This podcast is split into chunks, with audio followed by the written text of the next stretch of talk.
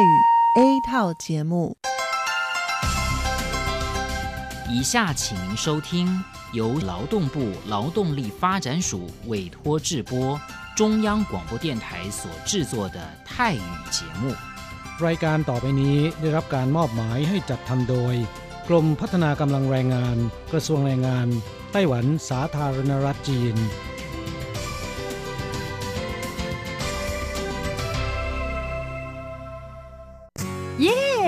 เลิกงานแล้ว พวกเราไปคาราโอเกะกันเถอะ ฉันมีธุระ เธอไปกันเถอะ เอ๊ะนานที่ปีหน จะนัดไปร้องเพลงกัน หรือว่าเธอมีนัดกับชายหนุ่มจ้า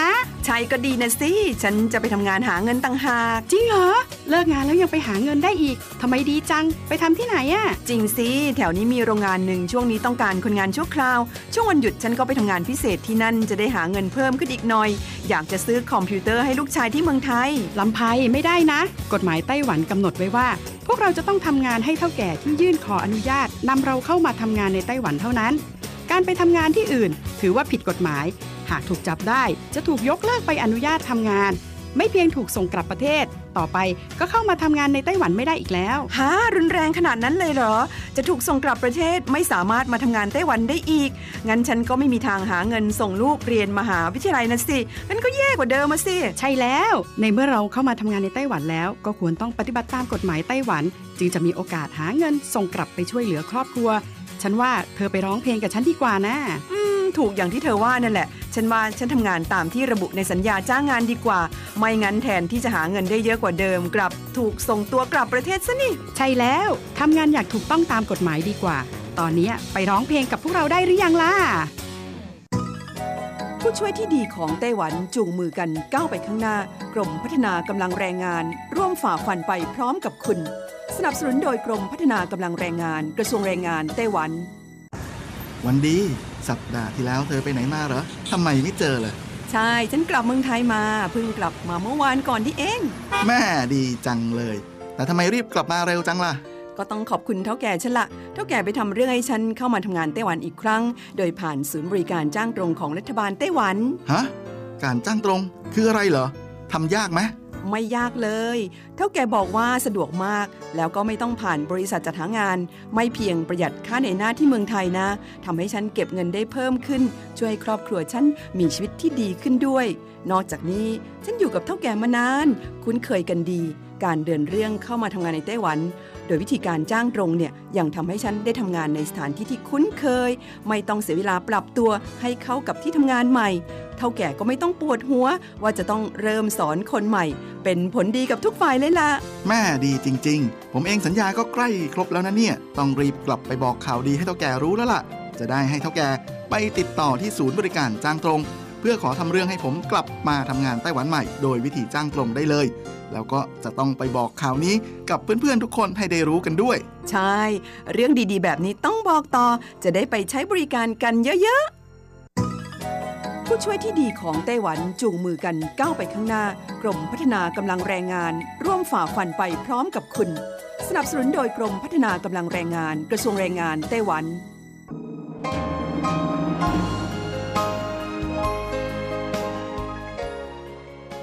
กลับมาฟังขณะนี้ท่านกำลังอยู่กับรายการภาคภาษาไทย Radio Taiwan International หรือ RTI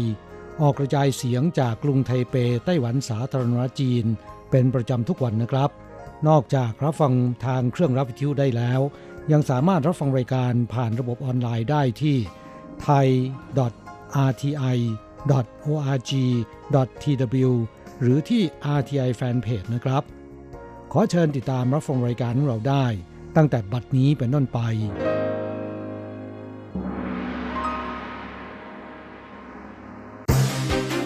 ลำดับแรก ขอเชิญติดตามรับฟัง ข่าวประจำวัน สวัสดีครับคุณผู้ฟังที่รักและเคารพทุกท่านครับ วันนี้ตรงกับวันพุทธที่ 20 กุมภาพันธ์ปีพุทธศักราช 2562 นะครับสรุปข่าวประจำวันจาก RTI ในวันนี้นะครับ ก็มีผมกฤษณัยสายประพาสเป็นผู้รายงานครับ เรามาเริ่มต้นกันที่ประธานาธิบดีไช่อิงหวนผู้นำไต้หวันสาธารณจีนนะครับ ได้เปิดการถแถลงข่าวณระเบียงทางเดินทำเนียบประธานาธิบดีไต้หวันเป็นครั้งที่ 4 ในวันนี้ครับ ชี้แจงจุดยืนเกี่ยวกับความตกลงสันติภาพ ระหว่างช่องแคบไต้หวัน โดยระบุว่า ในตอนเช้าวันเดียวกันนี้นั้นตนได้พบหารือกับคณะผู้แทนที่เป็นมิตรต่อไต้หวันของรัฐสภายุโรปนะครับ ซึ่งก็ได้รับมอบหนังสือลงชื่อสมาชิกรัฐสภายุโรปจำนวน 155 ท่าน สนับสนุนแล้วก็เห็นด้วยกับจุดยืนของไต้หวันสาธารณจีน แล้วก็ได้ชื่นชมการแสดงบทบาทในฐานะผู้รักษาเสรีภาพ ประชาธิปไตย และเสรีภาพในภูมิภาคของไต้หวันสาธารณจีนครับ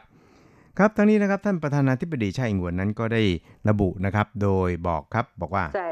中国不放弃武力犯台，在强推一国两制的框架的情况下，呃，没有所谓的对等的谈判。 ภายใต้การคุกคามด้วยกำลังอาวุธและก็พยายามยัดเยียดหนึ่งประเทศสองระบอบของจีน การเจรจากับจีนภายใต้กรอบดังกล่าวนั้น ไม่มีวันที่จะเป็นไปอย่างเสมอภาค แล้วก็ไม่มีวันที่จะมีสันติภาพที่แท้จริง ซึ่งชาวไต้หวันนั้นจะต้องพิจารณาในเรื่องนี้อย่างจริงจัง และตนก็ได้บอกกับบรรดาสมาชิกรัฐสภายุโรปว่า ตนเชื่อมั่นว่าสังคมไต้หวันจะไม่ยอมรับความตกลงทางการเมืองใด ๆ ที่จะบ่อนทำลายอธิปไตย และประชาธิปไตยของไต้หวันโดยเด็ดขาด ครับนอกจากนี้นะครับท่านประธานาธิบดีไช่อิงหวนนั้น ก็ยังได้ย้ำจุดยืนเกี่ยวกับ 1 ประเทศ 2 ระบอบนะครับ โดยบอกครับบอกว่า同时我也在这个专访里面呃要让世界知道呢台湾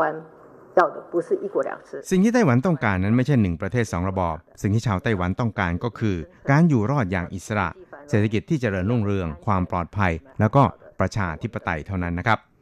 ครับผู้นำไต้หวันย้ำครับว่าในฐานะประธานาธิบดีนั้นนอกจากจะมีหน้าที่ในการปกป้องอธิปไตยของชาติแล้ว ยังต้องนำพาไต้หวันเข้าสู่ประชาคมโลก ส่งเสียงให้ชาวโลกได้รับรู้ ป้องกันมิให้ไต้หวันนั้นถูกโดดเดี่ยว และให้ชาวไต้หวันรุ่นแล้วรุ่นเล่า มีสิทธิ์เลือกทางเดินของตนด้วยความอิสระเสรี ซึ่งต่างๆเหล่านี้นั้น เป็นภารกิจและก็เป้าหมายที่ตนต้องการ ขอเป็นผู้นำไต้หวันต่ออีกหนึ่งสมัยด้วยครับ อีกข่าวหนึ่งครับเราไปดูเกี่ยวกับเช้าวันนี้นะครับประธานาธิบดีไช่อิงเหวินก็ได้ให้การต้อนรับคณะผู้แทน จากสมาชิกรัฐสภายุโรป กลุ่มมิตรไต้หวันณทำเนียบประธานาธิบดีไต้หวันครับแล้วก็รับมอบหนังสือสนับสนุนไต้หวัน ที่ลงนามโดยสมาชิกของรัฐสภายุโรปจำนวน 155 ท่าน จากนายเวอร์เนอร์แลงเกนนะครับประธานกลุ่มและระบุว่า เสรีภาพและความเจริญรุ่งเรืองของไต้หวันรวมทั้งภูมิภาคนั้น ต้องอาศัยการเจรจาเท่านั้นมิใช่ใช้การคุกคามหรือว่าใช้กำลังอาวุธ ส่วนผู้นำไต้หวันได้แสดงความขอบคุณต่อบรรดาสมาชิกรัฐสภายุโรป ที่ให้การสนับสนุนไต้หวัน รวมทั้งหวังเป็นอย่างยิ่งว่าจะมีการร่วมมือกันมากยิ่งขึ้นครับครับทางนี้ครับท่านประธานาธิบดีไช่อิงหวนนั้นก็ได้ระบุครับว่าในช่วง 2 ปีเศษที่ผ่านมาเนี่ยจีนได้กดดันไต้หวันในทุกๆทาง และพยายามใช้ทุกวิถีทาง ที่จะเปลี่ยนแปลงสถานะปัจจุบันของช่องแคบไต้หวันทำให้สังคมนานาชาติจับตามองเป็นพิเศษ ซึ่งตนก็ได้รายงานว่า การสัมมนาเกี่ยวกับความสัมพันธ์ระหว่างช่องแคบไต้หวัน ที่จัดขึ้นโดยรัฐสภายุโรป มีสมาชิกรัฐสภาหลายท่าน ที่กล่าวสนับสนุนไต้หวันอยู่ณที่นี้ด้วย ซึ่งตนในฐานะตัวแทนของชาวไต้หวัน ก็ต้องขอแสดงความขอบคุณทุกท่านมาณที่นี้ครับอีกข่าวหนึ่งครับเราไปดูเกี่ยวกับท่านผู้นำไต้หวันนั้นก็ได้แสดงท่าทีเป็นครั้งแรกที่จะขอเป็นผู้นำไต้หวันรอบ2นะครับ ครับประธานาธิบดีชัยได้เปิดแถลงข่าวณระเบียงทำเนียบประธานาธิบดีไต้หวันในวันนี้ครับ ประกาศย้ำจุดยืนที่จะขอเป็นตัวแทนของพรรค DPP ลงสมัครรับเลือกตั้งประธานาธิบดีไต้หวันต่ออีกหนึ่งสมัย โดยบอกว่าการให้สัมภาษณ์ CNN ดังกล่าวนั้นก็เพื่อให้ชาวโลกได้ยินเสียงของไต้หวันที่ไม่ยอมรับฉันทามติ 1992 และ 1 ประเทศ 2 ระบอบของจีน ส่วนคะแนนนิยมที่ต่ำกว่าคู่แข่งอื่นนะครับ ท่านประธานาธิบดีชัยก็บอกว่า ตัวเลขคะแนนนิยมนั้นเป็นเพียงสิ่งที่จับต้องไม่ได้ แต่จิตใจของผู้คนเป็นสิ่งที่แปรเปลี่ยนอยู่ตลอดเวลา ซึ่งตนก็จะชี้แจงให้ประชาชนเข้าใจว่า หากได้รับเลือกตั้งเป็นผู้นำของไต้หวันต่ออีกหนึ่งสมัยแล้ว จะทำอะไรให้กับประเทศชาติบ้างครับครับทั้งนี้นะครับท่านประธานาธิบดีช่อิงหวน ผู้นำไต้หวันนั้นก็ได้สัมภาษณ์สถานีโทรทัศน์เคเบิลทีวี CNN ของสหรัฐ เกี่ยวกับการลงสมัครรับเลือกตั้งประธานาธิบดีไต้หวัน โดยบอกว่าประธานาธิบดีทุกคนนั้นต่างต้องการทำงานเพื่อชาติให้มากขึ้น และบรรลุเป้าหมายที่ได้วางเอาไว้ให้มากยิ่งขึ้น ซึ่งถือเป็นเรื่องปกติธรรมดา โดยส่วนตัวก็หวังว่าจะนำพาประเทศชาติต่อไปอีกใน 4 ปีข้างหน้า เพื่อเป้าหมายที่วางเอาไว้ประสบความสำเร็จ และยังได้แสดงความมั่นใจที่ตนจะชนะการเลือกตั้งด้วยครับ ซึ่งครั้งนี้ก็ถือเป็นครั้งแรก ที่ท่านประธานาธิบดีไช่อิงหวน แสดงจุดยืนดังกล่าว ต่อสื่อมวลชนของต่างชาติครับครับนอกจากนี้ประธานาธิบดีไช่นั้นก็ยังได้ระบุถึงสาเหตุ ที่ทำให้พรรค DPP พ่ายแพ้การเลือกตั้งท้องถิ่นอย่างหมดรูป ซึ่งจัดให้มีขึ้นเมื่อปลายปี 2561ว่ากับว่า เป็นผลมาจากการผลักดันแผนการปฏิรูปต่างๆ ของรัฐบาลนั้น ประชาชนยังไม่เห็นผลสำเร็จที่เป็นรูปธรรม จากการปฏิรูปเหล่านี้มิใช่มาจากปัญหา ความสัมพันธ์ ระหว่างช่องแคบไต้หวันแต่อย่างใดครับ ทั้งนี้นะครับนายจางตุนหันนะครับโฆษกเนประธานาธิบดีไต้หวัน ก็ได้เปิดเผยเพิ่มเติมครับบอกว่า ในช่วงระหว่างการสัมภาษณ์นะครับท่านประธานาธิบดีใช่นั้นได้นำผู้สื่อข่าว CNN เนี่ยตระเวนแวะชิมอาหารรสเด็ดตามย่านการค้าต่างๆ ในไทเป เพื่อประชาสัมพันธ์การท่องเที่ยวของไต้หวันด้วยครับ ครับอีกข่าวหนึ่งครับเราไปดูข่าวเกี่ยวกับทางด้านน้ำในไต้หวันนั้นต้องอาศัยน้ำจากเขื่อนต่างๆ กว่าร้อยละหกขึ้นไปทีเดียวครับ แต่คุณภาพน้ำในเขื่อนต่างๆ นั้นมักจะเป็นแหล่งเพาะวัชพืช สาหร่ายและก็สารพิษ ตลอดจนมีกลิ่นเหม็นด้วย กระทรวงเทคโนโลยีไต้หวันนั้นได้ระบุในวันนี้ครับว่าศาสตราจารย์หลินไฉฟู่มหาวิทยาลัยแห่งชาติเฉิงกง และทีมวิจัยนั้นได้วิจัยค้นพบเทคนิคระบบติดตามสาหร่ายเป็นพิษที่มีความรวดเร็ว และเทคนิคการปรับปรุงแหล่งน้ำซึ่งสามารถประเมินปริมาณเชื้อโรคในน้ำได้อย่างรวดเร็ว เร็วกว่าเทคนิคที่ใช้อยู่ในปัจจุบันถึง 30 เท่าตัวทีเดียวครับครับนักวิจัยได้ทดลองนำเอาสารกระตุ้นใส่ลงไปในหลอดแก้วทดลอง แล้วก็ใช้เครื่องตรวจวัดเรียลไทม์หรือว่า PCR ก็จะสามารถประเมินปริมาณเชื้อแบคทีเรียในน้ำได้ในเวลาอันรวดเร็วครับ ทั้งนี้นะครับท่านศาสตราจารย์หลินนั้นก็ได้เปิดเผยเกี่ยวกับผลงานวิจัยดังกล่าวก็บอกว่าในอดีตนั้นต้องใช้เวลาในการตรวจวัดนานนับชั่วโมง ถ้ามี 30 ตัวอย่างก็ต้องใช้เวลาถึง 30 ชั่วโมง แต่เทคนิคนี้เนี่ยใช้เวลาเพียง 3 ชั่วโมงต่อตัวอย่าง 30 ตัวอย่าง ถ้ามี 90 ตัวอย่างก็จะใช้เวลาเพียงแค่ 30 ชั่วโมงเท่านั้นนะครับครับศาสตราจารย์หลินนั้นเปิดเผยเพิ่มเติมก็ว่าที่ผ่านมานั้น เทคนิค ดังกล่าวนี่นะครับได้เผยแพร่เข้าสู่สหรัฐออสเตรเลียฟิลิปปินส์และประเทศไทย ซึ่งที่ฟิลิปปินส์นั้นก็ได้มีการจัดตั้งศูนย์วิจัยคุณภาพน้ำเพื่อช่วยเหลือแก้ไขปัญหาคุณภาพน้ำในฟิลิปปินส์นะครับในอนาคตนั้นก็ยังสามารถที่จะนำไปใช้กับโรงงานกำจัดน้ำเสีย และโรงงานกำจัดน้ำเสียใต้ดิน ตลอดจนในฟาร์ม เพาะเลี้ยงสัตว์น้ำได้อีกด้วยครับอีกข่าวหนึ่งเราไปดูข่าวเกี่ยวกับสภาพการขาดแคลนไข่ไก่ในไต้หวันนะครับยังคงเป็นไปอย่างรุนแรงต่อเนื่อง คณะกรรมการการเกษตรไต้หวันเปิดเผยว่า แม้ตอนนี้สถานการณ์ต่างๆเนี่ยจะดีขึ้นเป็นลำดับก็ตามครับ แต่ว่ายังคงขาดแคลนไข่ไก่วันละประมาณ 2-4 แสนฟอง ซึ่งคาดว่าในวันเสาร์ที่จะถึงนี้นะครับ ผู้ประกอบการทางภาคกลางและภาคใต้ของไต้หวันนั้น จะสามารถส่งไข่ไก่ประมาณ 2 ล้านฟอง ผ่อนคลายภาวะการขาดแคลนทางภาคเหนือของไต้หวันได้ครับ นอกจากนี้เนี่ยผู้ประกอบการนั้นก็ยังจะนำเข้าไข่ไก่จากสหรัฐและญี่ปุ่นในวันเสาร์ที่จะถึงนี้อีก 4.6 ล้านฟอง เพื่อผ่อนคลายภาวะการขาดแคลนไข่ไก่ในไต้หวันครับครับทั้งนี้นะครับในช่วงก่อนตุจีนเนี่ยไต้หวันนั้นก็ขาดแคลนไข่ไก่ประมาณวันละ 1 ล้านฟองทำให้ผู้ขายไข่ไก่ในไทเปนั้นไม่อาจสนองไข่ไก่เข้าสู่ตลาดได้ตามปกติครับแม้แต่เข้ากล่องของการรถไฟไต้หวันที่ตามปกติเนี่ยจะต้องมีไข่พะโล้ด้วยนะครับแต่ในช่วงเวลาดังกล่าวนี้ต้องใช้ลูกชิ้นปลามาแทนที่เป็นเวลานานกว่า 2 สัปดาห์ แม้ตอนนี้จะดีขึ้น แต่ก็ยังไม่พอนะครับอีกถึงวันละ 2 ถึง4แสนฟองทีเดียวครับ ครับการนำเข้าไข่ไก่จำนวน 4.6 ล้านฟองดังกล่าวนั้นจะเป็นการทยอยนำเข้า โดยล็อตแรกในวันเสาร์นี้นำเข้าประมาณ 1.4 ล้านฟอง จนถึงสิ้นเดือนมีนาคม จะนำเข้าทั้งสิ้น 4.6 ล้านฟอง ซึ่งคาดว่า ในช่วงหลังสิ้นเดือนมีนาคมเนี่ยไก่ไข่ในไต้หวันก็จะเริ่มผลิตได้มากขึ้น เพียงพอต่อความต้องการของตลาดครับ สุดท้ายเราไปติดตามข่าวเกี่ยวกับการยึดอาชีพเน็ตไอดอลเป็นอาชีพเสริมนะครับ การแพร่หลายของโทรศัพท์มือถือ ก็ทำให้การถ่ายทอดสดผ่านมือถือหลากชนิดก็เห็นได้กันอย่างดาดเดื่นนะครับ แล้วก็ทำให้เด่นไอดอลนั้นผุดขึ้นเป็นดอกเห็ดด้วย แถมรายได้งามปีละนับ 10 ล้านทีเดียวครับ ธนาคารทรัพยากรมนุษย์สำรวจพบ 40%ของมนุษย์เงินเดือน ตาลุกวาววัยต่ำกว่า 20 สนใจเป็นพิเศษ สาวเน็ตไอดอลรายหนึ่งเล่าว่า ยึดอาชีพนี้เลย แล้วก็ยังมีอาชีพถ่ายแบบอื่น ๆ ด้วยรวมรวมแล้วเนี่ยรายได้เดือนละประมาณแสนสามถึงแสนสี่เอ็นทีทีเดียว รายได้งามแต่ก็มีการแข่งขันค่อนข้างสูง สาวเน็ตไอดอลอีกรายนั้นก็เล่าให้ฟังด้วยความวิตกกังวลว่า ความจริงเนี่ยก็ไม่ได้เหมือนกับที่หลายคนคิด เหมือนกับว่าเราเนี่ยมีความสุขอยู่กับบ้านก็หาเงินได้แล้ว แต่ความจริงไม่ง่ายเลยทีเดียว เพราะฉะนั้นเนี่ยต้องคิดให้รอบคอบ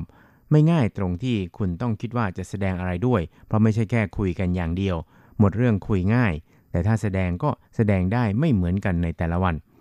ครับธนาคารทรัพยากรมนุษย์นั้นก็ได้สำรวจ พบมนุษย์เงินเดือนถึง 44%นะครับ อยากเป็นเน็ตไอดอลเพราะเวลาทำงานเป็นอิสระและน่าสนุก ทั้งยังทำงานประจำได้อีกด้วย โดยเฉพาะวัยรุ่นอายุต่ำกว่า 20 ปีนั้น มีเป้าหมายรายได้ปีละล้าน คุณหลีต้าหวา ผู้จัดการทั่วไปของศูนย์พัฒนาอาชีพ และกิจการสาธารณะของธนาคารทรัพยากรมนุษย์ก็เปิดเผยว่าสำรวจพบว่าคนที่อยากเป็นเน็ตไอดอลนั้น ตั้งความหวังไว้ที่รายได้เพิ่มขึ้น ปีละ 1 ล้าน NT ทีเดียว ครับนายหลีนั้นก็ได้แนะนำนะครับว่า หากอยากจะเป็นเน็ตไอดอลจริงๆเนี่ยจะต้องมีบุคลิกพิเศษของตน และก็ต้องถ่ายคลิปเป็นประจำเพื่อดึงดูดแฟนคลับ ให้ติดตามอย่างใกล้ชิด มีแบรนด์ของตัวเองด้วย จึงจะอยู่ในโลกของเน็ตไอดอลได้อย่างยั่งยืน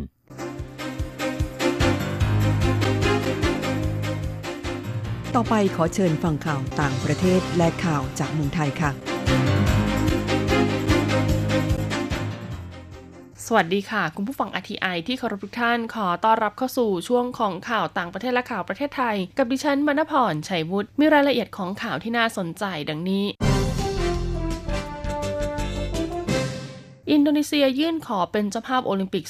2032 แล้ว กระทรวงการต่างประเทศของอินโดนีเซียนะคะ ได้แถลงยืนยันว่า วันนี้นายมูไลมานฮาดัชเอกอัครราชทูตอินโดนีเซียประจำสวิตเซอร์แลนด์ ได้ยื่นจดหมายเสนอตัวอย่างเป็นทางการ ของประธานาธิบดีโจโกวิโดโด ต่อคณะกรรมการโอลิมปิกสากลหรือ IOC ที่เมืองโลซานนะคะ โดยนายฮาดัชนะคะ เปิดเผยว่าถึงเวลาที่เราจะได้อวดศักยภาพของอินเดียในฐานะประเทศใหญ่แล้ว ประธานาธิบดีวิโดโดนะคะ แสดงออกต่อสาธารณะเมื่อครั้งเป็นเจ้าภาพเอเชียนเกม2018 ซึ่งเป็นมหกรรมกีฬาใหญ่อันดับ 2 ของโลกว่า อินโดนีเซียปรารถนาจะเป็นเจ้าภาพโอลิมปิก ซึ่งเป็นมหกรรมกีฬาใหญ่ที่สุดในโลก ซึ่ง IOC นะคะจะประกาศชื่อเจ้าภาพภายในปีพุทธศักราช 2568 หากอินโดนีเซียได้รับเลือกค่ะ ก็จะเป็นประเทศที่ 4 ในเอเชีย ที่ได้รับเกียรตินี้ตามหลังญี่ปุ่นเกาหลีใต้และจีนแผ่นดินใหญ่ ญี่ปุ่นปรับปรุงการพยากรณ์ฝนตกให้เร็วขึ้นกว่าเดิม คณะนักวิจัยญี่ปุ่นนะคะกำลังพัฒนาระบบใหม่ที่ใช้ในการคาดหมายการเกิดฝนตกหนักให้มีความแม่นยำมากขึ้น โดยเฉพาะทราบก่อนที่ฝนจะตกจริงประมาณ 30 นาที เพื่อเตรียมตัวสำหรับการที่กรุงโตเกียวจะเป็นเจ้าภาพโอลิมปิกในปีคศ2020 คณะนักวิทยาศาสตร์ค่ะได้สร้างเรดาร์นะคะที่มีความทันสมัย ซึ่งสามารถสร้างแผนที่ 3 มิติของเมฆฝนภายใน 30-60 วินาที นักวิทยาศาสตร์ระบุว่าเป็นการพัฒนาที่มีนัยสำคัญของระบบที่ใช้งานอยู่แล้ว ซึ่งสามารถวัดบางส่วนของของเมฆญี่ปุ่นนะคะกำลังจะเป็นเจ้าภาพโอลิมปิกในปีคศ2020 นะคะ แล้วก็รักบี้ชิงแชมป์โลกในปีนี้ คณะผู้จัดการแข่งขันก็แสดงความวิตกกังวลถึงสภาพอากาศที่เลวร้ายอย่างเช่นไต้ฝุ่นหรือว่าคลื่นความร้อนที่อาจจะส่งผลกระทบกับการแข่งขันได้ นักวิทยาศาสตร์ญี่ปุ่นเชื่อว่าเทคโนโลยีที่ทันสมัย จะสามารถให้ข้อมูลที่เป็นประโยชน์ เพื่อให้ผู้ที่จัดการแข่งขันกีฬากลางแจ้ง สามารถจัดการแข่งขันได้อย่างปลอดภัยในอนาคต ซึ่งเทคโนโลยีนี้นะคะ ยังจะช่วยให้ผู้จัดงานกลางแจ้งอื่นๆอาทิเทศกาลดอกไม้ไฟ รวมถึงกิจกรรมอื่นๆ ในญี่ปุ่นเนี่ยสามารถจัดงานได้อย่างราบรื่นอีกด้วยไฟเขียวแรงงาน 3 สัญชาติกลับสงการไม่มีค่าผ่านแดน พลตำรวจเอกอดุลแสงสิงแก้วรัฐมนตรีว่าการกระทรวงแรงงานเปิดเผยหลังเป็นประธานการประชุม คณะอนุกรรมการประสานงานการจัดการปัญหาแรงงานต่างด้าวและการค้ามนุษย์นะคะ ซึ่งที่ประชุมเนี่ยก็มีมติเห็นชอบผ่อนผันให้แรงงานต่างด้าว 3 ชาติ ได้แก่กัมพูชา ลาว เมียนมา ที่ได้รับอนุญาตให้ทำงานในตำแหน่งแม่บ้านกรรมกร ผู้ประสานงานด้านภาษาและช่างเครื่องยนต์ในเรือประมงทะเล ที่มีระยะเวลาการอนุญาตให้อยู่ในราชอาณาจักรไม่น้อยกว่า วันที่ 30 เมษายน พุทธศักราช 2562สามารถเดินทางกับประเทศเพื่อร่วมงานประเพณีสงกรานต์ได้ โดยสามารถเข้าออกได้ตั้งแต่วันที่ 5 ถึง 30 เมษายน พุทธศักราช 2562 โดยไม่มีค่าใช้จ่ายในการผ่านแดน ส่วนแรงงานประมงทะเลที่ถือหนังสือคนประจำเรือนะคะ จะต้องขอรับการตรวจลงตาวีซ่า ประเภทคนอยู่ชั่วคราวที่มีระยะเวลาการอนุญาตไม่น้อยกว่า วันที่ 30 เมษายน พุทธศักราช 2562 ให้เรียบร้อยก่อน จึงจะสามารถเดินทางกลับได้ตามมาตรการนี้ อย่างไรก็ตามค่ะหากแรงงานต่างด้าวกลุ่มดังกล่าวนะคะกลับเข้าไทยหลังวันที่ 30 เมษายน ก็จะต้องขอรับการตรวจลงตาประเภทคนอยู่ชั่วคราวนะคะณด่านตรวจคนเข้าเมืองที่จะเดินทางเข้ามาในประเทศไทย ซึ่งระยะเวลาการอนุญาตให้อยู่จะเท่ากับระยะเวลาเดิมที่เคยได้รับ แล้วก็ต้องชำระค่าธรรมเนียมการตรวจลงตาตามกฎหมายคือ 2,000 บาทด้วยกระทรวงเกษตรจับมือกรมอุตุพัฒนาพยากรณ์อากาศเพื่อเกษตรกรรม นางดาเรศนะคะ กิติโยภาสรองอธิบดีกรมส่งเสริมการเกษตรกล่าวว่าได้หารือกับอธิบดีกรมอุตุนิยมวิทยาเตรียมการและกำหนดประเด็น การร่วมกันพัฒนาโมเดลพยากรณ์สภาพภูมิอากาศ เพื่อแจ้งเตือนภาวะเสี่ยงนะคะ และแนะนำภาวะที่เหมาะสมสำหรับการทำเกษตรกรรม โดยได้ตกลงนะคะว่าจะพัฒนาการพยากรณ์อากาศจำนวน 3 โมเดล คือการพยากรณ์สภาพอากาศปิดล่วงหน้า 7 วัน เพื่อแจ้งเตือนการหยุดเผาไร่นา และพื้นที่เสี่ยงต่อการสะสมฝุ่นละออง ป้องกันไม่ให้กระทบต่อสุขภาพอนามัยของประชาชน การพยากรณ์พื้นที่เสี่ยงต่อการเกิดโรคระบาดของแมลงชนิดต่างๆ จากสภาพอากาศที่เอื้ออำนวย และการพยากรณ์อากาศรองรับระบบเกษตรแม่นยำล่วงหน้า 120 วัน เพื่อให้เกษตรกรสามารถวางแผนการผลิตในแต่ละพื้นที่ล่วงหน้า ตลอดฤดูกาลเพาะปลูกได้ เช่น สามารถกำหนดวันปลูกใส่ปุ๋ย ผสมเกสรเก็บเกี่ยวและตากเป็นต้น ทั้งนี้นะคะก็เพื่อลดความเสียหายจากผลผลิตทางการเกษตร จากสภาพภูมิอากาศที่เปลี่ยนแปลงนะคะ ซึ่งนี่ก็ถือเป็นหนึ่งในองค์ประกอบการทำเกษตรอัจฉริยะ smart farming ด้วยต่อไปเป็นการรายงานอัตราแลกเปลี่ยนประจำวันพุธที่ 20 กุมภาพันธ์ พุทธศักราช 2562 อ้างอิงจากธนาคารกรุงเทพสาขาไทเป โอนเงิน 10,000 บาทใช้เงินเหรียญไต้หวัน 1130 เหรียญ แลกซื้อเงินสด 10,000 บาทใช้เงินเหรียญไต้หวัน 1460 เหรียญ สำหรับการแลกซื้อเงินดอลลาร์สหรัฐ 1 ดอลลาร์สหรัฐใช้เงินเหรียญไต้หวัน 31.060 เหรียญ จบการรายงานข่าว สวัสดีค่ะ สวัสดีครับเพื่อนผู้ฟังพบกันในวันนี้เราจะมาเรียนบทเรียนที่ 12 ของแบบเรียนชั้นกลาง บทที่ 12 สู้ตู้ ความเร็ว ในบทนี้เราจะมาเรียนรู้คำสนทนาเกี่ยวกับจังหวะความเร็วในการพูดภาษาจีน第十二课速度一对话你说中文的速度不慢比别的外国人快但不比你快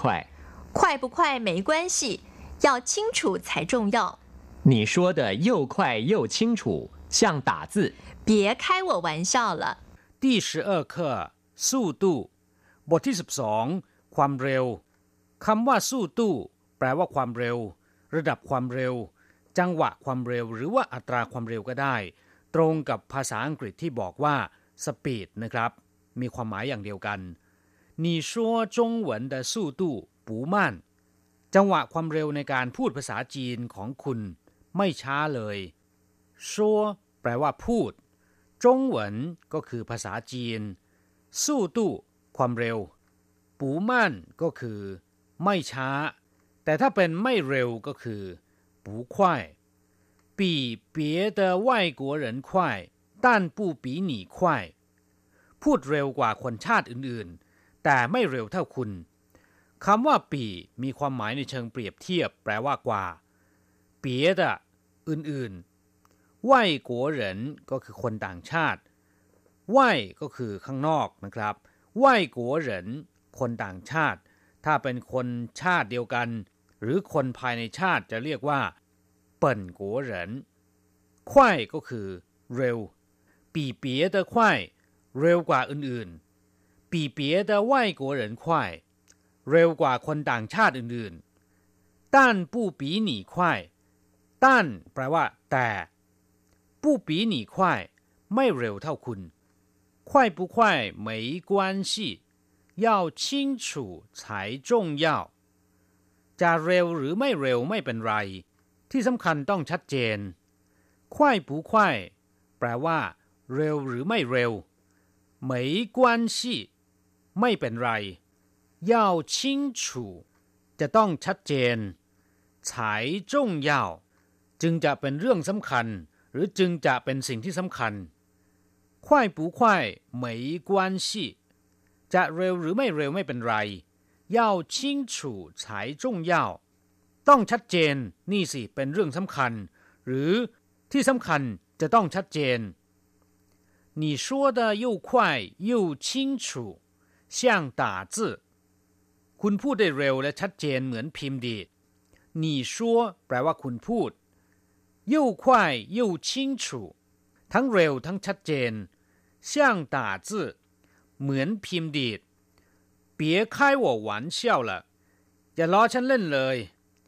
กลับหลังจากที่ทราบความหมายของคำสนทนาในบทนี้ไปแล้วนะครับ ต่อไปขอให้พลิกไปที่หน้า 52 ของแบบเรียน เราจะไปเรียนรู้คำศัพท์ใหม่ๆ ในบทเรียนนี้ เซี่ยวแปลว่า ยิ้ม หรือว่าหัวเราะ อย่างเช่นว่าเช่าฮาฮาแปลว่าหัวเราะชอบใจฮาฮาต้าเช่าหัวเราะกากเช่ามีมียิ้มกลิ่มเช่าหลงหมานเมียน ใบหน้าที่ยิ้มแย้มเหมยคายเหยียนเช่า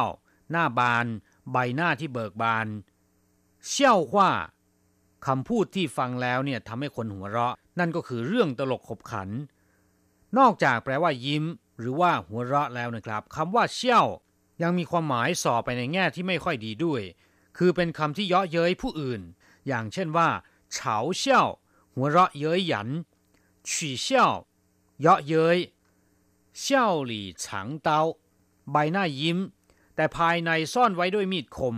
หรือมีความหมายตรงกับสุภาษิตภาษาไทยที่ว่า หน้าเนื้อใจเสือนั่นเอง เย่เย่ มีเย่สองคำแปลว่า ทั้ง มีความหมายแสดงว่า สภาพหรือว่าลักษณะหลาย ๆ อย่าง ได้ดำรงอยู่พร้อม ๆ กันในเวลาเดียวกัน อย่างเช่นว่า又冷又湿ทั้งหนาวทั้งแฉะ又好吃又便宜ทั้งอร่อย ราคาหรือก็ถูกแสนถูก又白又漂亮ทั้งขาวทั้งสวย又饿又渴ทั้งหิวทั้งกระหาย 又甜又大ทั้งหวานทั้งลูกใหญ่又便宜又大碗ทั้งถูกแถมชามเบอร์เรอร์คำนี้เหมาะที่จะใช้กับบะหมี่ในไต้หวัน ใครที่เคยทานมาแล้วเนี่ยคงจะรู้ว่าบะหมี่ในไต้หวันนั้นราคาไม่แพง แถมชามใหญ่จนน่าตกใจ เฉพาะคำว่ายิ่วตัวเดียวนะครับ มีความหมายแสดงว่าหวนกลับมา ใหม่ อีก หรือว่าต่อเนื่องกัน อย่างเช่นว่า 这本小说我看了又看นวนิยายเล่มนี้ ผมอ่านแล้วอ่านอีก又是一个下雨天เป็นวันฝนตกอีกแล้ว怎么又是你อ้าวเป็นคุณอีกแล้วหรือปู้ปีไม่เท่ากับ อย่างเช่นว่าปู้ปีนี้好ไม่ดีเท่าคุณปู้ปี你帅ไม่หล่อเท่าคุณปู้ปี你聪明ไม่ฉลาดเท่าคุณ ปู้ปี你笨ไม่โง่เท่าคุณคำว่าปู้คิดว่าคงจะรู้กันแล้วนะครับ แปลว่าไม่เป็นคำปฏิเสธ ส่วนคำว่าปีหมายความว่าเปรียบเทียบหรือแปลว่ากว่า เช่น我比你年纪大ผมอายุมากกว่าคุณ他比我高เขาสูงกว่าผม我们来比比看谁跑得最快 เราลองมาวัดดูซิว่าใครฝีเท้าเร็วกว่ากัน หรือใครวิ่งได้เร็วกว่ากัน ปู้ปีก็คือไม่เท่าหรือไม่เท่ากับ สู้ตู้ เรียนรู้ไปแล้วนะครับ เมื่อต้นบทแปลว่าความเร็ว อัตราความเร็ว ระดับความเร็วหรือว่าจังหวะความเร็ว มีความหมายตรงกับคำว่าสปีดในภาษาอังกฤษนะครับ สู้ตู้เหินควายเร็วมาก หรือว่าอัตราความเร็วสูงมาก สู้ตู้มั่นทวนทวนดเชื่องช้ามาก กวนซีแปลว่าความสัมพันธ์ หรือเกี่ยวข้อง อย่างเช่นว่า这是我的事跟他没关系นี่เป็นเรื่องของผมไม่มีส่วนเกี่ยวข้องกับเขา他们是父子关系พวกเขาเป็นพ่อลูกกัน我们是夫妻关系เราเป็นสามีภรรยากัน没关系แปลว่าไม่มีความสัมพันธ์กัน ไม่เกี่ยวข้องกัน นอกจากนี้ยังมีความหมายว่าไม่เป็นไร อย่างเช่นว่ามีใครสักคนหนึ่งเดินมาเหยียบเท้าเราเข้า เขาได้กล่าวคำว่าขอโทษ เมื่อเราตอบว่าไม่เป็นไร ภาษาจีนจะพูดว่าเหมยกวนชีตาจื้อแปลว่าพิมพ์ดีด การพิมพ์ดีดเรียกว่าตาจื้อถ้าเป็นเครื่องพิมพ์ดีดต้องบอกว่าตาจื้อจีคำว่าจีก็คือเครื่องตาจื้อจีเครื่องพิมพ์ดีด ครับผู้ฟังเมื่อรู้คำศัพท์ในบทเรียนนี้ไปแล้วนะครับ ต่อไปเราจะไปฝึกหัดพูด他最爱开玩笑了เขาชอบล้อเล่นที่สุด最爱ก็คือชอบที่สุด开玩笑คือล้อเล่น没关系大家笑一笑才好ไม่เป็นไร ทุกคนหัวเราะบ้างจึงจะดี没关系เรียนไปแล้วนะครับ แปลว่าไม่เป็นไร大家ก็คือทุกคน เช่าอีเช่าหัวเราะบ้างฉายเห่าถึงจะดีคำคำนี้แปลตรงตัวเลยนะครับ打字的速度不是最重要的事ความเร็วในการพิมพ์ดีด ไม่ใช่เป็นเรื่องที่สำคัญที่สุดตาจื้อก็แปลว่าพิมพ์ดีดเตอสู้ตู้ความเร็วในการพิมพ์ดีด最重要แปลว่าสำคัญที่สุด最重要的是เรื่องที่สำคัญที่สุด 不是最重要的事ก็คือไม่ใช่เรื่องที่สำคัญที่สุด要打得很清楚都对才好จะต้องพิมพ์ได้อย่างชัดเจน ไม่ผิด จึงจะถือว่าดี หรือจึงจะถือว่าเยี่ยมใช้เข่า จึงจะถือว่ายอดเยี่ยม ครับผู้ฟังเรียนไปแล้ว ขอให้นำไปหัดพูดบ่อยๆ ภาษาจีนของคุณก็จะดีขึ้นเรื่อยๆนะครับ สวัสดีครับ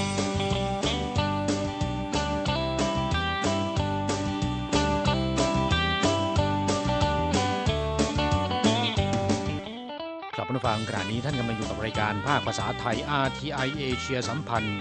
ลำดับต่อไปขอเชิญท่านมาร่วมให้กำลังใจแด่เพื่อนแรงงานไทยที่ประสบปัญหาและความเดือดร้อน ในช่วงไขปัญหาแรงงาน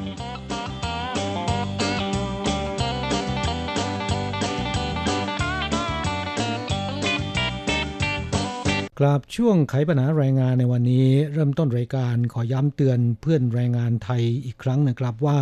ขณะเดินทางเข้าสู่ไต้หวันอย่าพกหรือว่านำพาเนื้อหมูหรือผลิตภัณฑ์เนื้อหมูเข้าสู่ไต้หวันนะครับ เนื่องจากว่าไต้หวันมีการป้องกัน การระบาดของโรคอหิวาแอฟริกาในสุกร มีมาตรการปรับหนักนะฮะค่ะซึ่งไต้หวันนั้นเขาเอาจริงนะคะ โดยบทลงโทษก็คือ หากว่าตรวจพบเนี่ยจะปรับตั้งแต่ 2 0 0แสนเหรียญถึง 1 ล้านเหรียญนนะคะ และหากว่าใครไม่ยอมจ่ายค่าปรับเนี่ยก็จะไม่ให้เข้าประเทศนะคะ ซึ่งในช่วงหยุดตรุษจีน 9 วันที่ผ่านมานั้นก็ปรากฏว่ามีนักท่องเที่ยวต่างชาติเดินทางเข้าสู่ไต้หวัน ถูกตรวจพบว่า ผลิตภัณฑ์เนื้อสัตว์ พกผลิตภัณฑ์เนื้อหมูเข้ามาเนี่ยถึง 20 ราย แล้วก็ส่วนใหญ่นะคะคือกว่าครึ่งเนี่ยไม่ยอมจ่ายค่าปรับก็เลยต้องถูกส่งกลับประเทศไปนะคะครับก็ขอเตือนเพื่อนแรงงานไทยนะครับ อย่านำตัวเข้าไปเสี่ยงนะฮะหากอยากจะทานเนื้อหมูไม่ว่าจะเป็นหมูทอด หมูเค็ม หมูหยองหรือว่าแคบหมูนะครับ ก็หาซื้อตามร้านอาหารไทยใน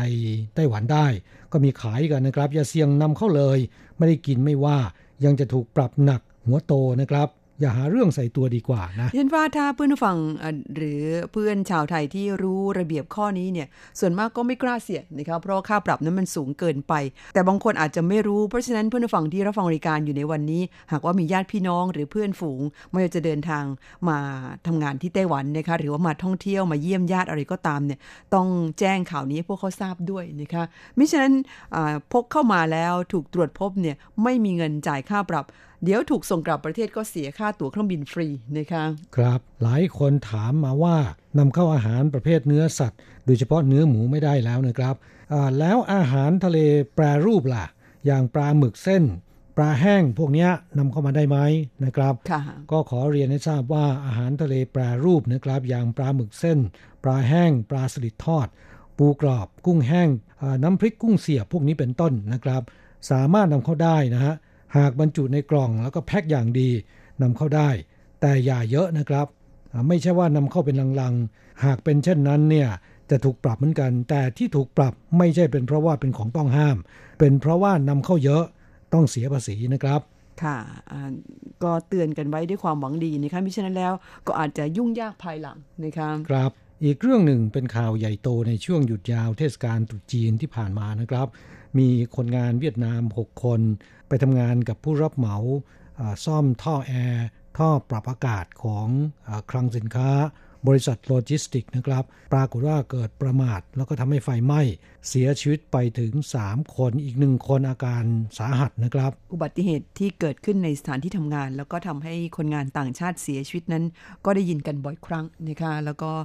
เรื่องของไฟไหม้นั้นก็เป็นอุบัติเหตุที่ค่อนข้างจะร้ายแรง ในรายการเนี่ยมักจะเตือนเพื่อนฟังเสมอนะคะว่า ในเรื่องของฟืนไฟนั้นต้องระมัดระวังนะคะ ครับนอกจากต้องระมัดระวังแล้วเนี่ยการไปทำงานกับนายจ้างรายอื่น ที่ไม่ใช่เป็นนายจ้าง ซึ่งได้รับอนุญาตจากกระทรวงแรงงาน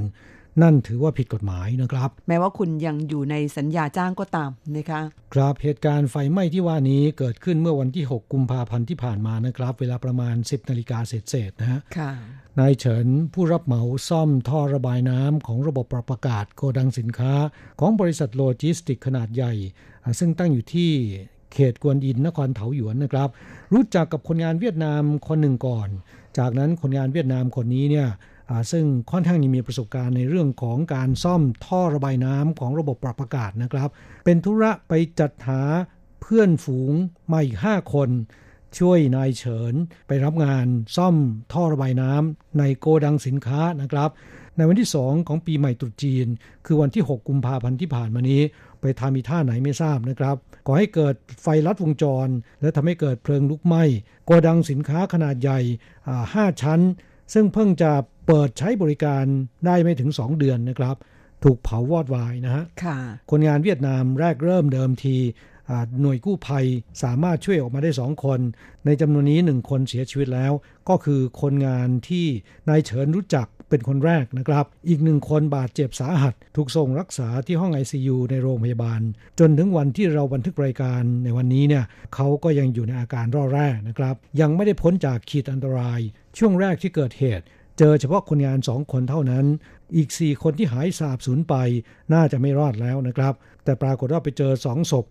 ถูกเผาดำจนเป็นตอตะโกนะครับ อยู่ในโกดังอีกสองคนปรากฏว่าหนีรอดออกมาได้ ตั้งแต่เริ่มแรกที่เกิดเหตุ ก็ถือว่าโชคดีไปนะสองคนนี้ ค่ะ แต่ก็เป็นเหตุไฟไหม้ร้ายแรงทีเดียวนะคะ ซึ่งถ้าหากว่าไม่ออกไปทำงานข้างนอก ซึ่งเป็นงานที่ไม่ถูกต้องตามกฎหมายเนี่ย ก็ไม่น่าจะเอาชีวิตไปทิ้งนะคะครับจากเรื่องนี้ทางกองแรงงานนครเทาหยวน และกระทรวงแรงงานนะครับ ก็ออกประกาศเตือนว่า แม้นจะเป็นคนงานที่ถูกต้องตามกฎหมาย แต่หากว่าใช้เวลาว่างหรือวันหยุดไปทำงานกับในจ้างรายอื่น ไม่ว่าจะเป็นที่ร้านอาหารหรือในโรงงาน หรือสถานประกอบการใด ๆ ก็ตามนะครับ ถือว่าผิดกฎหมายนะโดยหากถูกตรวจพบตัวคนงานเองจะถูกปรับเป็นเงิน 30,000 ถึง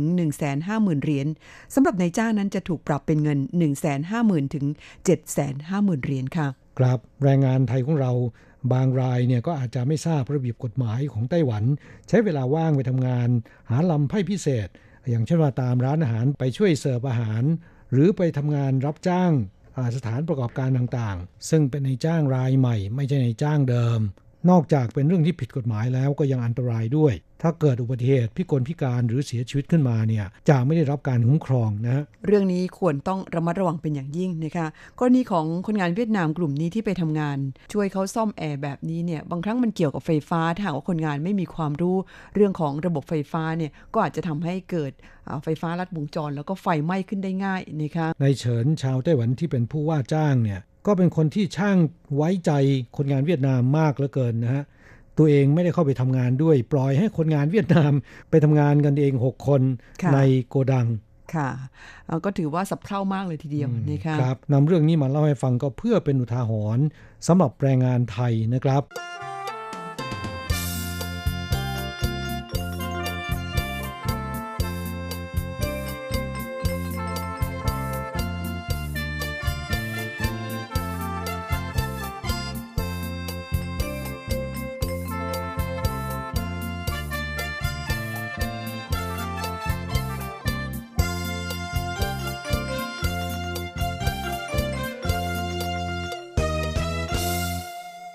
อีกเรื่องหนึ่งเป็นเรื่องของอโครงการที่ไต้หวันดำริจะนำเข้าแรงงานในภาคการเกษตรนะคะครับเป็นโครงการทดลองนะครับ แต่กรณนั้นก็ตาม ถือได้ว่าเป็นก้าวใหญ่ในนโยบายนำเข้าแรงงานต่างชาติในภาคการเกษตรนะครับ คือที่ผ่านมานั้นไต้หวันถือว่าแรงงานต่างชาติในภาคการเกษตรเนี่ยเป็นเรื่องละเอียดอ่อนนะครับ การนำเข้าจะต้องระมัดระวังอย่างรอบคอบและรัดกุม เพราะฉะนั้น แม้นจะมีเสียงเรียกร้องจากเกษตรกรผู้เดือดร้อน ดังกระหึ่มขอให้รัฐบาลแก้ปัญหาด้วยการอนุญาตเปิดให้นำเข้าแรงงานต่างชาติได้ กระทรวงแรงงานเนี่ยที่ผ่านมาซึ่งหวนท่าทีนะครับ ไม่อนุญาตสักทีนะฮะจนเมื่อช่วงก่อนตรุษจีนที่ผ่านมานี้ กระทรวงแรงงานได้มีการเรียกประชุมหน่วยงานที่เกี่ยวข้อง ที่ประชุมเนี่ยมีมติเห็นชอบให้ฟาร์มโคนม ทดลองนำเข้าแรงงานต่างชาติได้นะครับ เบื้องต้น จะทดลองให้ฟาร์มโคนม ในแต่ละเมืองยื่นขอนำเข้าแรงงานต่างชาติได้ ซึ่งต้องมีคุณสมบัตินะครับ นั่นก็คือจะต้องเป็นฟาร์มโคนมที่มีจำนวนโคนม 80 ตัวขึ้นไป และต้องมีการว่าจ้างแรงงานท้องถิ่นอย่างน้อย 4 คน จึงจะมีสิทธิ์ยื่นขอนำเข้าได้เพียงหนึ่งคนเท่านั้นนะครับจากการสำรวจเนี่ยในไต้หวัน มีฟาร์มโคนมที่ เข้าข่ายคุณสมบัตินี้นะครับ ประมาณ 400 แห่งนะค่ะจำนวนแรงงานต่างชาติที่จะทดลองเปิดให้นำเข้าได้ นอกจากฟาร์มโคนมแล้วนะครับ ภาคการเกษตรของไต้หวันในส่วนอื่นๆ ก็ขาดแคลนแรงงานอย่างหนักทีเดียวนะ อย่างเราไปในไร่สวนหรือว่าฟาร์มต่างๆ จะพบเห็นมีแรงงานเหมือนกันแต่ว่าน้อยมากนะครับ และแรงงานที่ทำงานอยู่ในปัจจุบัน ส่วนใหญ่เป็นผู้สูงอายุทั้งนั้น เป็นอากงอาม่าเท่านั้นเลยนะคะครับอ่าเท่าที่อ่าจำได้ว่าดิฉันเคยไปอ่าไร่ชาเนี่ยเขาก็บอกว่าต้องการอาอยากจะนำเข้าแรงงานมาช่วยเก็บใบชานะคะเพราะว่าปัจจุบันนี้สาวเก็บใบชานี่ไม่ใช่สาวแล้วนะคะมีแต่อาม่าทั้งนั้นเลยนะคะอืมซึ่งอ่าชาคุณภาพดีเนี่ยจำเป็นต้องใช้แรงงานคนเก็บ แต่ในปัจจุบันยังคงขัดแคลนอยู่นะคะครับปัญหาการขาดแคลนแรงงานในภาคการเกษตรของไต้หวันนั้น รัฐบาลไต้หวันเนี่ยพยายามใช้มาตรการต่างๆ มาช่วยเกษตรกรแก้ปัญหานะครับ อย่างเช่นว่า คณะกรรมการการเกษตร สนับสนุนให้ฟาร์มโคนมแต่ละแห่งนะครับ จ้างแรงงานท้องถิ่นด้วยการเสนอค่าจ้าง เริ่มต้นที่เดือนละ 39,800 เหรียญนนะฮะเกือบจะ 40,000 เหรียญ โดยในจำนวนนี้เนี่ยนายจ้างรับผิดชอบเพียง 28,000 เหรียญ ทางคณะกรรมการการเกษตรอุดหนุนเดือนละ 11,800 เหรียญ โดยโครงการนี้เนี่ยเริ่มตั้งแต่ปี 2560 แล้วนะฮะ ปรากฏว่ามีแรงงานท้องถิ่นไปสมัครเข้าทำงานจำนวนเท่าไหร่รู้ไหม เท่าไหร่คะ ตามโครงการนี้นะครับไปเข้าร่วมเพียงแค่ 100 คนเท่านั้น แต่เอาเข้าจริง ๆ ไปรายงานตัว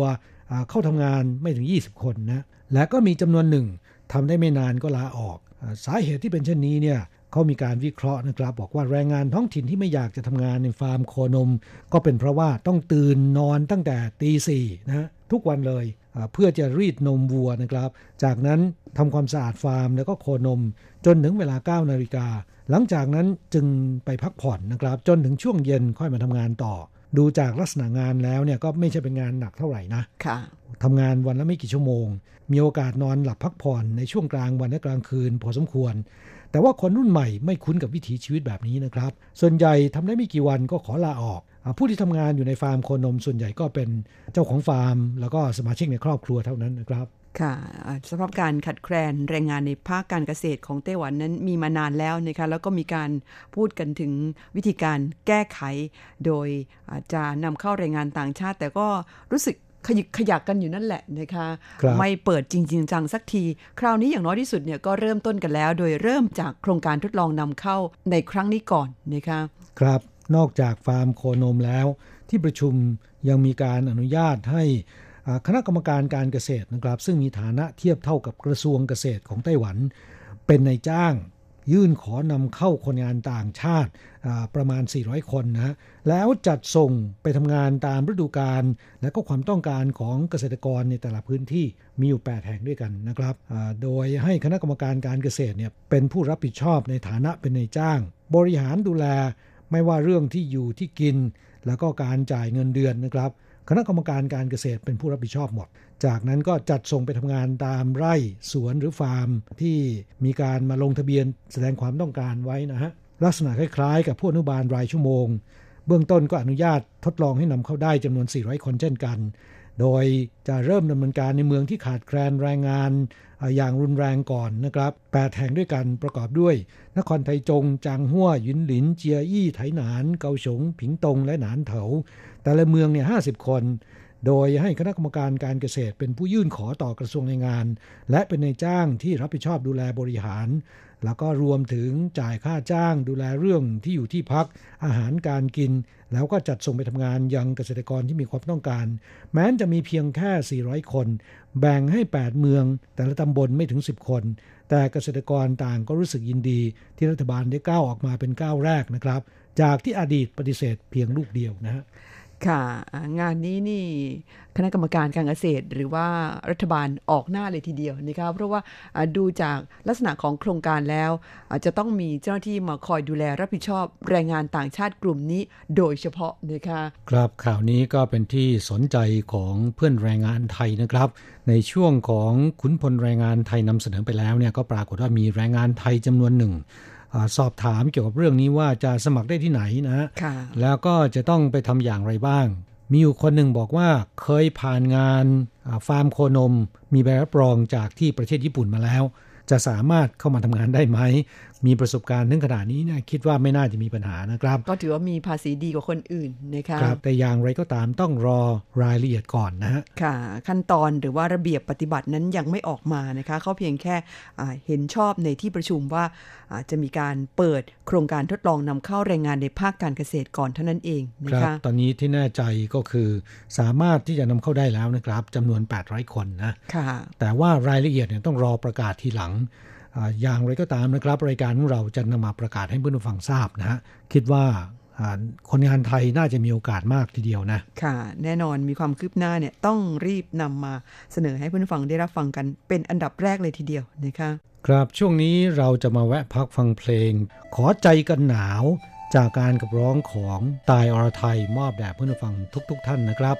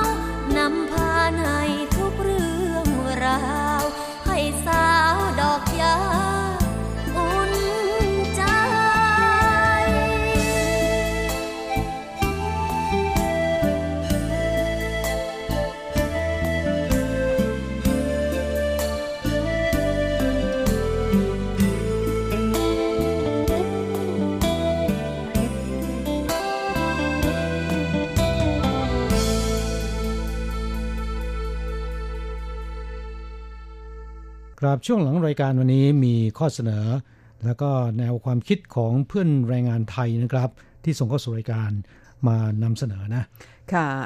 ส่งมาทาง Facebook Fanpage ของ RTI นะคะ คุณธงชัยใจหารหรือใช้ชื่อว่าชัยธงนะคะ บอกว่าอยากให้ข้อคิดเกี่ยวกับแรงงานต่างชาติกับเท่าแก่ไต้หวัน ผมมีประวัติการทำงานและวิธีคิดดีๆ อยากจะนำเสนอแก่คนไทย หรือคนต่างชาติที่มาทำงาน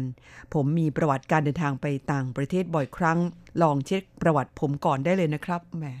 นี่กล้ายืนยันตัวเองนะคะ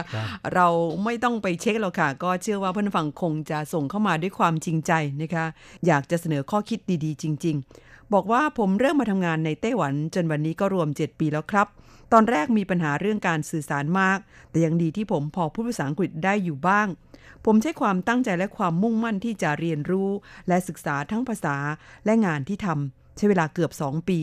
จนได้รับโอกาสให้ออกไปติดตั้งเครื่องจักรที่ต่างประเทศ และได้รับการปรับขึ้นเงินเดือนอยู่หลายครั้ง จนสามารถอยู่ได้จนถึงทุกวันนี้ ผมขอแนะแนวทางเล็กน้อยสำหรับเพื่อนแรงงานไทยนะครับ ภาษาเป็นสิ่งสำคัญมาก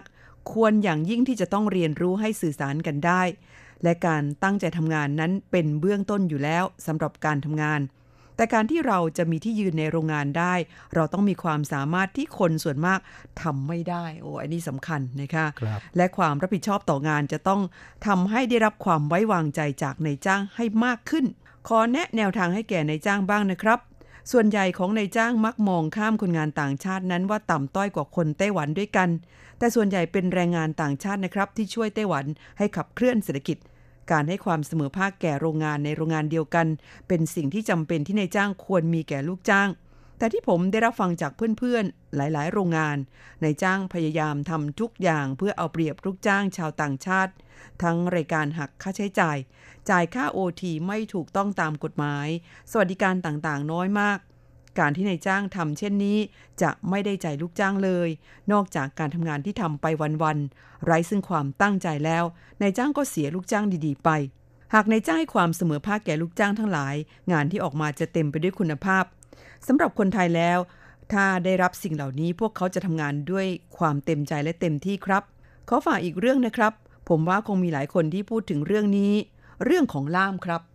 สำหรับคนพวกนี้ไม่รู้ว่าเขาเป็นกันได้ยังไง หรือแค่พูดภาษาได้ก็ทำงานตรงนี้ได้ พวกเขาพยายามเอาเปรียบทุกอย่าง พูดจาไม่ดีทำนาบนหลังคนแท้ๆ ผมแนะนำให้มีการตรวจสอบคนพวกนี้ ด้วยการสอบถามจากคนงานตามบริษัทต่างๆ มีการเรียกเก็บเงินในการต่อสัญญาที่ไต้หวันมากน้อย แล้วแต่จะเรียกเก็บ หากไม่จ่ายตามที่ต้องการก็จะไม่ดำเนินงานในการต่อสัญญาให้ฝากทางกรมแรงงานดูแลเรื่องนี้ด้วยนะครับ สงสารคนงานไทยด้วยกัน ครับก็ขอขอบคุณคุณธงชัยนะครับ ที่เสนอข้อคิดเห็นดีๆนะฮะโดยเฉพาะอย่างยิ่งเรื่องการปรับตัวเองให้เข้ากับสภาพแวดล้อมในการทำงานทำอย่างไร ถึงจะให้ในายจ้างมีความไว้วางใจและเรามีความสุขมีความมั่นใจมากขึ้น นอกจากความตั้งใจในการทำงาน ซึ่งเป็นพื้นฐานของการทำงานอยู่แล้วนะครับที่สำคัญก็คือเรื่องการเรียนรู้ภาษานะฮะ เมื่อมีการสื่อสารเข้าใจกัน ก็จะทำให้เราเนี่ยทำงานไม่ผิดพลาดนะครับ แล้วก็รู้ว่าในจ้างให้ทำอะไรบ้างนะทำให้เราเรียนรู้ในการทำงานได้เร็วขึ้น เมื่อทำงานดีมีประสิทธิภาพสูง ในจ้างก็มีความไว้วางใจเรามากขึ้น เมื่อมีความไว้วางใจ เราก็มีความมั่นใจในตัวเองมากขึ้นนะครับ แล้วก็เราก็จะมีความก้าวหน้าในหน้าที่การงานด้วยนะคะครับค่ะอย่างคุณธงชัยเนี่ยจากที่เขียนเข้ามาแสดงว่ามีความมั่นใจในความสามารถของตัวเองเต็มร้อยนะคะแล้วก็ได้รับความไว้วางใจจากในจ้างค่อนข้างสูงทีเดียวค่ะ ครับคนงานไทยที่ในจ้าง สั่งให้ไปทำงานในต่างประเทศเนี่ยส่วนใหญ่ก็ต้องเป็นผู้ที่มีความสามารถเชี่ยวชาญเป็นพิเศษนะฮะผมคิดว่าน่าจะมีความเชี่ยวชาญมากกว่าคนท้องถิ่นเสียด้วยซ้ำนะครับ ไม่งั้นเขาคงจะไม่ส่งคนงานต่างชาติไปทำหน้าที่ในลักษณะเช่นนี้นะฮะจำได้ว่ามีคนงานไทยหลายคนเหมือนกัน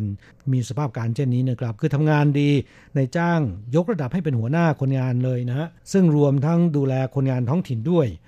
บางคนก็ส่งไปเป็นหัวหน้างานในโรงงานต่างประเทศอย่างที่จีนแผ่นใหญ่หรือ ในประเทศไทยพวกนี้เป็นต้นนะฮะค่ะ ก็อยากให้เพื่อนฟังที่รับฟังรายการของเราอยู่ในวันนี้นะคะพยายามปรับปรุงตัวเองนะคะ อย่าเอาแต่ทำงานให้มันจบวันไปนะคะ ต้องพยายามใส่ใจเรียนรู้ในงานที่เราทำอยู่นะคะครับในส่วนของนายจ้างนั้น หากมีโอกาสนะครับ เราก็จะนำข้อเสนอของคุณธงชัย แจ้งให้กับหน่วยงานที่เกี่ยวข้องนะเพื่อประชาสัมพันธ์กันต่อไป แต่อย่างน้อยที่สุด ในส่วนของคนงานไทยนะครับ หากว่าเราสามารถทำได้อย่างที่คุณธงชัยเสนอมาเมื่อสักครู่นี้ ผมคิดว่าก็คงจะทำให้ในายจ้างให้ความสำคัญกับตัวเรามากขึ้นนะครับแน่นอนเงินเดือน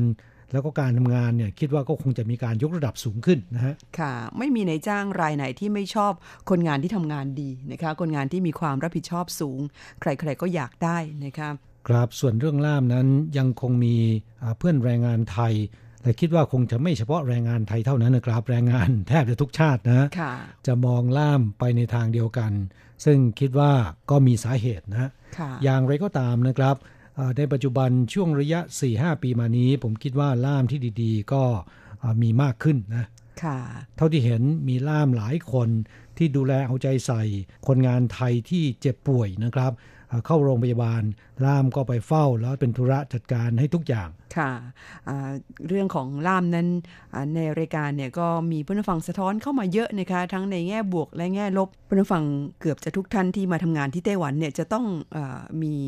จะต้องมีโอกาสปฏิสัมพันธ์กับล่ามกันทุกคนนะคะเพราะว่าต้องอใช้บริการของพวกเขากันแทบทั้งนั้น น่าจะมีประสบการณ์ทั้งในแง่บวกและแง่ลบนะคะหรือว่าถูกล่ามเอาเปรียบยังไง หรือมีล่ามบางคนที่ดีๆ คอยดูแลเราดีขนาดไหนเนี่ยก็ช่วยกันแบ่งปันเข้าสู่รายการ เล่าเข้าสู่รายการมานะคะครับล่ามดีๆ สมควรจะยกย่องนะครับ จะได้มีกำลังใจในการปฏิบัติหน้าที่ดูแลคนงานไทยให้ดีๆ ต่อไปนะฮะส่วนล่ามที่ไม่ดีนั้น ส่งเข้าสู่รายการ เราก็จะนำไปเสนอต่อสำนักงงานแรงงานไทยนะครับ ให้ท่านพิจารณาพูดคุยกับผู้บริหารของล่ามเหล่านี้ ให้พยายามปรับปรุงท่าทีในการบริการคนงานไทยดีขึ้นนะครับค่ะเอาเวลาในรายการของเราในวันนี้ ใกล้จะหมดลงแล้วนะครับ ก่อนจากกันไปเช่นเคย ฝากเพลงให้ได้ฟังกันสักหนึ่งเพลงค่ะกลับมาฟังเพลงจากการขับร้องของเสถียรทำมือนะครับ เพลงที่ชื่อว่า Entrance เข้างานจ้าง หลังจากนั้นเราจะกลับมาพบกันใหม่ที่เก่าเวลาเดิมในสัปดาห์หน้านะครับสำหรับวันนี้ขอความสุขและสวัสดีจงเป็นของเพื่อนผู้ฟังที่รักทุกๆท่าน ด้วยความปรารถนาดีจากกระผม ธนารณกร ดิฉันอัญชันทรงพุทธ สวัสดีค่ะ สวัสดีครับ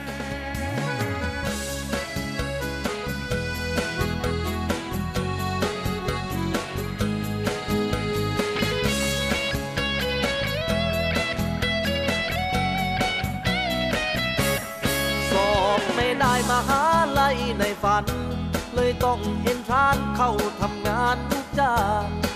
พรสวรรค์คือความขยันนำทางลงทะเบียนเรียนภาคทำไปพังทางชายวุฒิมหกรับจ้างสร้างโชคชะตา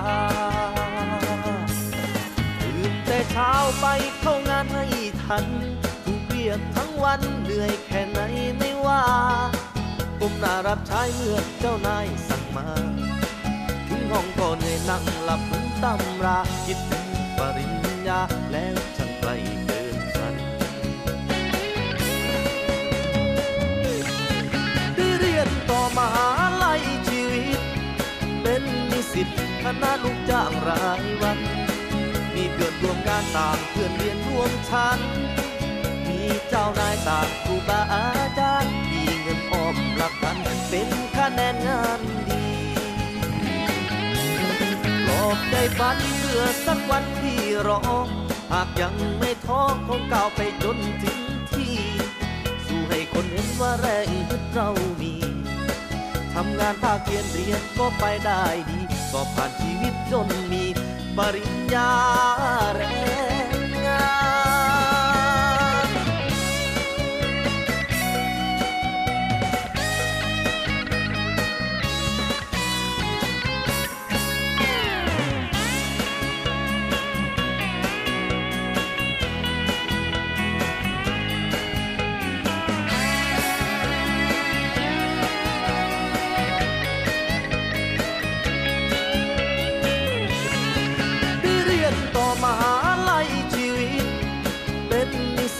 คณะลูกจ้างรายวัน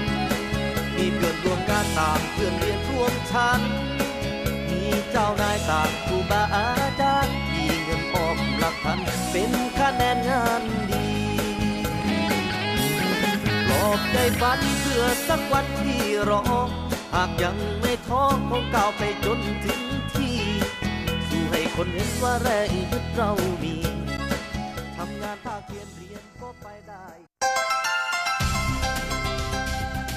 以上节目是由劳动部劳动力发展署委托制播，中央广播电台制作的泰语节目。 ที่ท่านรับฟังจบลงไปแล้วนั้นเป็นรายการที่ได้รับมอบหมายให้จัดทำโดย กรมพัฒนากำลังแรงงาน กระทรวงแรงงาน ไต้หวันสาธารณรัฐจีน